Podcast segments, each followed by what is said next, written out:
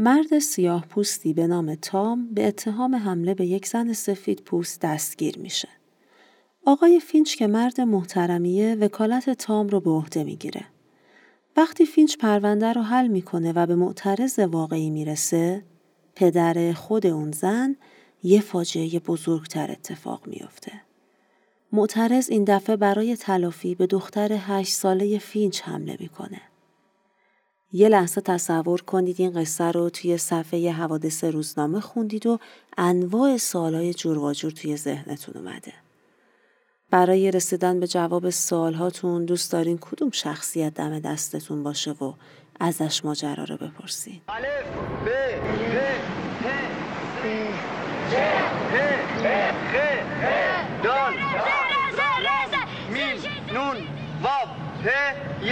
زبان فارسی تشکیل شده از سی و دو هفت. یه روز با یه مداد سیاه یاد گرفتیم بنویس شیناله پیشا. شیناله پیشا. گافاینگه گافاینگه شاگرد شاگرد یه روز با یه مداد مشکی نرم پررنگ آیندهمون نوشتیم. کنکور چجوریه؟ که چند مرحله ایه؟ قبول بشو نیست؟ خب مثل خر می‌خونی.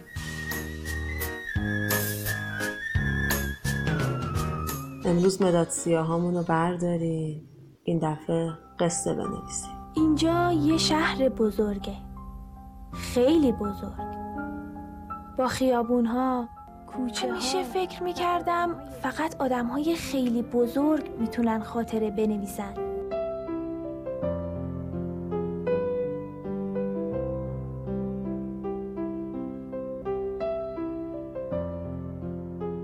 سلام مرزیه شهر سبزم. شما مداد سیاه رو میشنوید.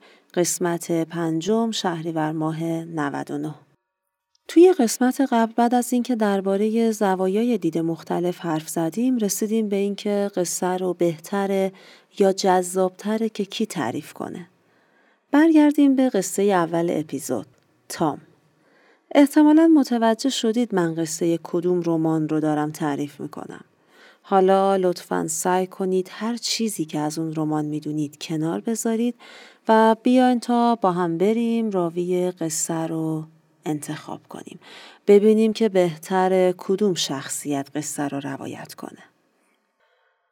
فکر کنید مرد سیاه پوست قصه یعنی تام افتاده زندان و حالا می‌خواد از داخل زندان قصه رو برامون تعریف کنه. تام کسیه که توی قصه با بیعدالتی به زندان افتاده و خواسته ما که مخاطب قصه ایم اینه که وقتی قصه تموم میشه تام از زندان آزاد شده باشه و مجرم واقعی هم دستگیر شده باشه. یه چیزایی مثل نجات پرستی هم دستمایمون میشه توی این قصه و سر و شکل قصه رو کامل می‌کنه معنا و مفهومش رو هم کامل می‌کنه. ولی مسئله اینه که توی صحنه اوج داستان اونجایی که متهم اصلی داره به دختر فینچ تعرض می‌کنه راوی ما تام حضور نداره. آخه تو زندانه و بعدا ماجرا رو میشنوه. پس ما هم نقطه اوج قصه رو نمی‌بینیم فقط میشنویم. عین همین وضعیت یا همین اتفاق اگه خود فینچ هم راوی داستان ما باشه اتفاق میافته. ما توی صحنه اوج حضور نداریم و اطلاعات مهم قصه اصطلاحا به شکل دست دوم به ما می‌رسه. با این حساب شاید خود معترض یا دختر کوچولی فینچ بتونن گزینه های بهتری باشن. فقط میمونه این مسئله که خب ما باید انتخاب کنیم. می‌خوایم رمان از نگاه متهم روایت کنیم، یه رمان با یک لحنی پر از خشم و غیز یا از نگاه یه دختر بچه قصه رو بگیم. که راوی رمان خودش معصومه و لحن رمان هم معصومان است. هارپر لی گزینه دوم انتخاب کرده و داستان کشتن مرغ مقلد رو از زبان دختر فینچ اسکات روایت می‌کنه. رمان خیلی خوب از آب در اومده ولی کسی نمی‌تونه بگه اگه راوی تام مرد سیاه پوست باشه یا راویمون فینچ باشه یا اون مرد متهم اصلی داستان ضعیفتری شکل می‌گیره یا داستان بهتری. در واقع مهمترین فاکتوری که تعیین کننده ی راوی داستانه انتظار یا هدف نویسنده از داستانیه که داره می نویسه. چند تا ویژگی هم هستند که می‌تونه توی انتخاب راوی به نویسنده کمک کنه که اثر جذابتری رو خلق کنه.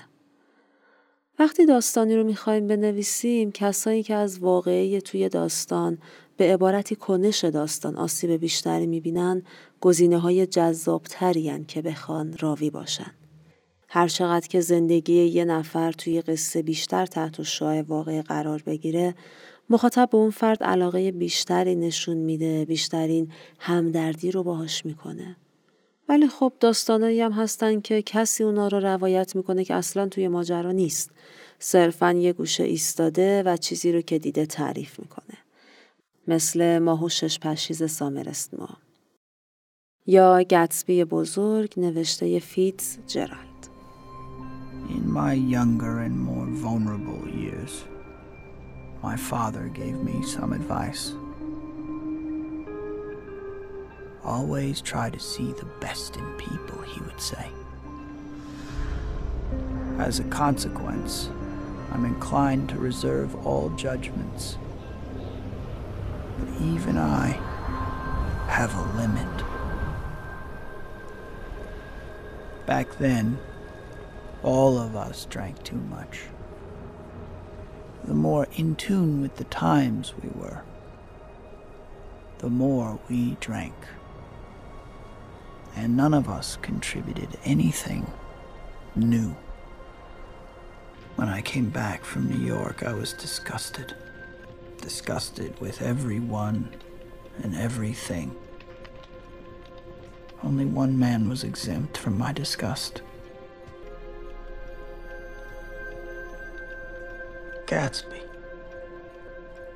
رمان هایی مثل ماه و شش پشیز یا گتسبی بزرگ رو میشه اینطوری تحلیل کرد که توی قصه ماه و شش پشیز سرنوشت خونواده و آثار نقاش بعد از مرگش برای موام مهمتر بوده تا قصه خود نقاش به عنوان شخصیت اصلی. یا توی گتسبی بزرگم این که گتسبی چطور و به خواسته کی کشته میشه از نظر جرالد مهمتر بوده تا عشق پرسوز و گداز گتسبی به دیزی. هرچند یه قصه عاشقونه از زبان خود عاشق می‌تونه مخاطبای بیشتری رو با خودش همراه کنه.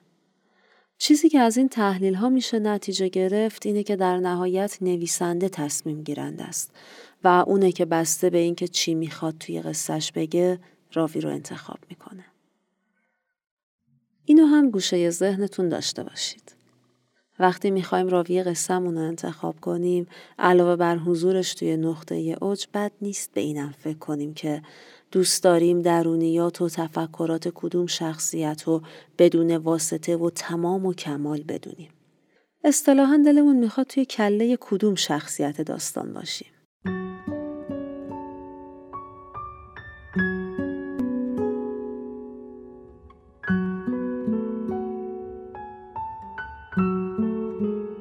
می‌خوام یه خاطره براتون تعریف کنم. یه روز توی خونه استاد جمع بودیم. یه کارگاه سه نفره داستان داشتیم. خونه استادم سالنش یه پنجره داشت که به محوطه سبز مجتمع باز می‌شد و یه خیابون فرعی هم سمت راست ساختمونشون بود که اونم می‌شد دید. یه بار تو وسط های نقد یه قصه بودیم که استاد ما رو برد جلوی پنجره توی چهار پنج قدمی پنجره وایستادیم. استاد پرسید چی می‌بینین؟ خب ما یه انبوهی از برگای درخت رو می‌دیدیم. یه عالم برگ درخت توی قاب پنجره. بعد چند قدم به پنجره نزدیکتر شدیم. دوباره استاد پرسید حالا چی می‌بینین؟ از اونجا علاوه بر برگهای درخت تنش رو هم می‌دیدیم. یه کمی از محوطه پایین ساختمون و دیوار مجتمع دیده می‌شدن. استاد گفت خب حالا چند قدم برین سمت چپ. الان چی می‌بینید؟ تو موقعیت جدید علاوه بر اون درخت و دیوار و محوطه پایین پنجره خیابون فرعی سمت راست هم دیده می‌شد. توی اون خیابون فرعی نونوایی بود که سه تا مشتری داشت یکیشون هم داشت نوناشو روی اون توری فلزی پهن می‌کرد که خنک بشن. یه سراحی هم ته خیابون بود نرسیده به نونوایی که یه تیکه از سایبون رنگ رنگی مغازه هم دیده می‌شد. مغازه نبش سراحی بود یعنی درش به سمت ما نبود ولی معلوم بود سوپریه. استاد گفت اگه شما راوی باشید که خونش اینجاست و بخواین قصه ای رو تعریف کنید که توی این محله اتفاق افتاده باشه هر جای خونه که وایسین تعریفتون از نمای پنجره و چیزی که از محیط بیرون می‌بینید متفاوته. اگه شما بخواین یه تصادف که توی این خیابون اتفاق افتاده بنویسید راوی فقط وقتی می‌تونه تصادف رو دیده باشه که سمت چپ پنجره وایساده باشه. این خاطره رو تعریف کردم که به این نکته اشاره کنم.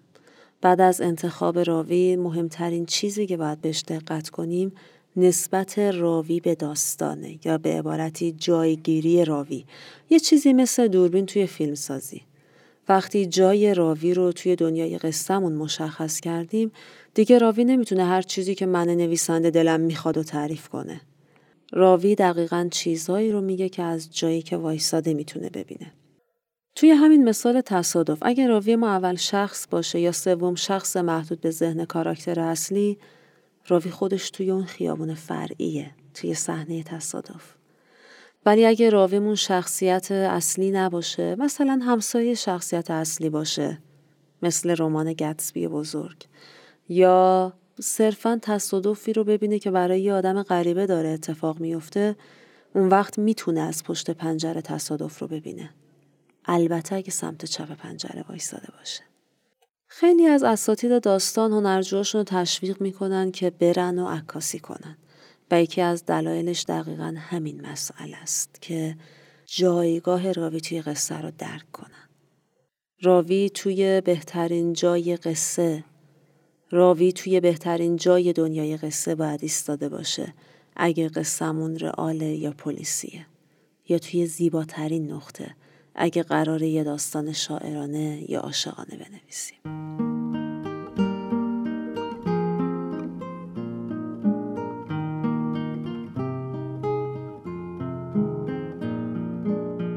بحث انتخاب راوی یکی از اون جاهاییه که نویسندهای زیادی سعی می‌کنن انتخابای عجیب غریب و امتحان کنن انتخابای غیر معمول یا خودی نشون بدن یا خودشونو محک بزنن. یه وقتایی هم می‌رسن به یه قصه هایی که جذابیت قصه فدای انتخاب راوی شده. بعضی مواقع برعکس قصه های جالبی از آب در میان. بعضی قصه هستن که راویشون یه شیعه یه مرده است یا یه حیوونه من برای این قسمت رفتم سراغ داستان چشمای دکمه من نوشته بیژن نجدی از مجموعه داستان یوز پلنگانی که با من دویدند. دو تا دلیل برای انتخاب این داستان داشتم. اول اینکه توی این قصه راوی عروسک نکته جالب تر دیگرش هم موقعیت راویه. قصه داره از زبون یه عروسک که کف خیابون افتاده نقل میشه. اگه دوست داشتین و قصه رو توی پیوست این اپیزود گوش کردین یا نه اصلا به خود کتاب مراجعه کردین به موقعیت خاص عروسک و چیزایی که می‌بینه دقت کنید. مرتزا برزگرم توی مجموعه قلب نارنجی فرشته قصه ای داره به نام کشوی 27 که از زبون یه مرده روایت میشه. واقعیتش انتخاب بین این دوتا داستان برا من سخت بود. برا همینم الان می‌خوام تشویقتون کنم که حتما سراغ مجموع داستان برزگر برین و حتما داستان کشوی 27 رو هم بخونید. بریم سراغ منابع این قسمت. کتاب ادبیات داستانی جمال میر صادقی و عناصر داستان مصطفی مستور به علاوه شماره دهم و شماره 47 مجله همشهری داستان و شماره 35 مجله سینما و ادبیات. ممنونم که مداد سیاه رو شنیدید. یادتون نره نظراتتون رو برای من توی اینستاگرام یا توییتر بنویسید. به مداد سیاه پادکست از جیمیل هم می‌تونید ایمیل بزنید.